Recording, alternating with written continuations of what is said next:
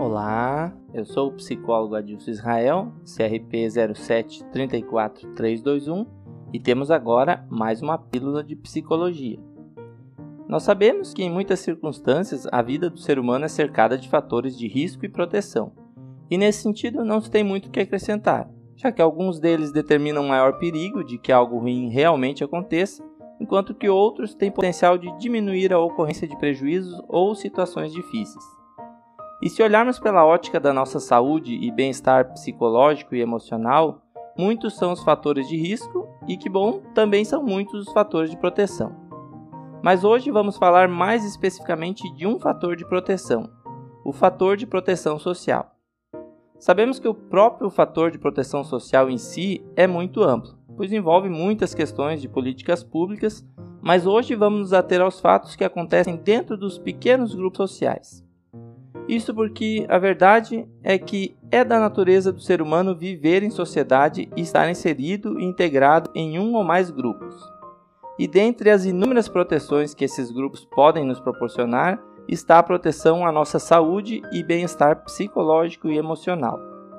E é este um assunto bem em voga, haja vista tudo o que experimentamos nessa pandemia no tocante à perda de fatores de proteção social.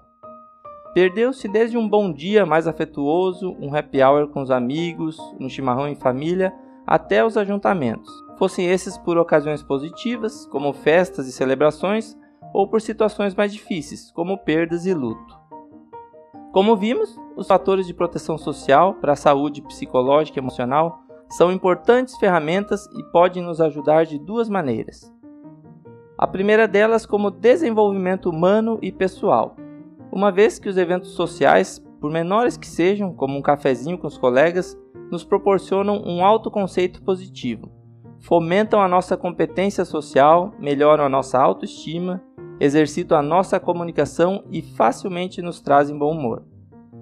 A outra maneira dos fatores de proteção social nos ajudar são como suporte, seja para o enfrentamento das experiências estressantes ou mesmo na diminuição dos efeitos dessas experiências.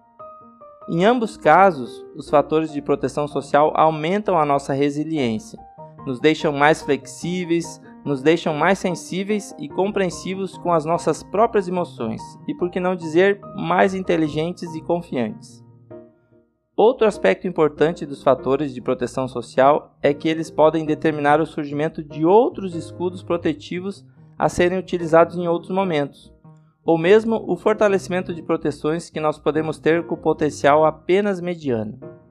Então, o recado de hoje é para nós valorizarmos os fatores de proteção social e, mais ainda, granjeá-los, diversificá-los.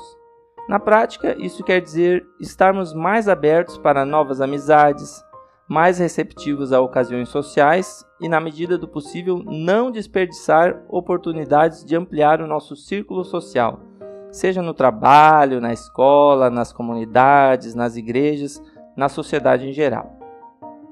Aproveite e lance mão dos seus fatores de proteção social. Abraço e até a próxima Pílula de Psicologia.